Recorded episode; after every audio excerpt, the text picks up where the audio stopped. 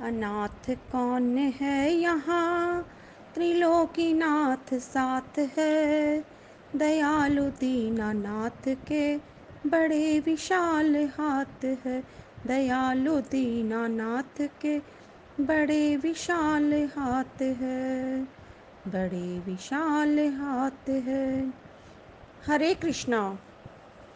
वसुदेवसुतं देवं कंसचाणूरमर्दनं देवकी परमानन्दं कृष्णं वंदे जगद्गुरुं श्रीकृष्णं वंदे जगद्गुरुम्। ॐ श्री परमात्मने नमः। प्रथम अध्याय। श्लोक नंबर इकतालीस से अध्याय की समाप्ति तक। अर्थात सैतालीसवें श्लोक तक। अधर्माभिभवात् कृष्ण। प्रदुष्यन्ति कुलस्त्रिय। स्त्रीषु दुष्टाशु वाष्णेय जायते वर्णशंकर। हे कृष्ण, अधर्म के अधिक बढ़ जाने से कुल की स्त्रियाँ दूषित हो जाती हैं। और हे वार्ष्णेय, स्त्रियों के दूषित होने पर वर्ण संकर पैदा हो जाते हैं। संकरो नरकायैव। कुलघ्नानां कुलस्य च। पतन्ति पितरो हेषां लुप्तपिण्डोदकक्रिया। वर्ण संकर कुलघातियों को और कुल को नरक में ले जाने वाला ही होता है। श्राद्ध और तर्पण न मिलने से इन कुलघातियों के पितर भी अपने स्थान से गिर जाते हैं। दोषैरेतैः कुलघ्नानां वर्णसङ्करकारकैः उत्साद्यन्ते जातिधर्मा कुलधर्माश्च शाश्वता।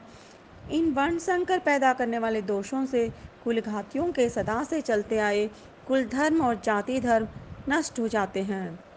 उत्सन्न कुलधर्माणां मनुष्याणां जनार्दन, नरके नियतम वासो भवतीत्यनुशुश्रुम हे जनार्दन, जिनके कुल धर्म नष्ट हो जाते हैं, उन मनुष्यों का बहुत काल तक नरकों में वास होता है। ऐसा हम सुनते आए हैं। अहो बत महत्पापं कर्तुं व्यवसिता वयं। यद्राज्यसुखलोभेन हन्तुं स्वजनमुद्यता।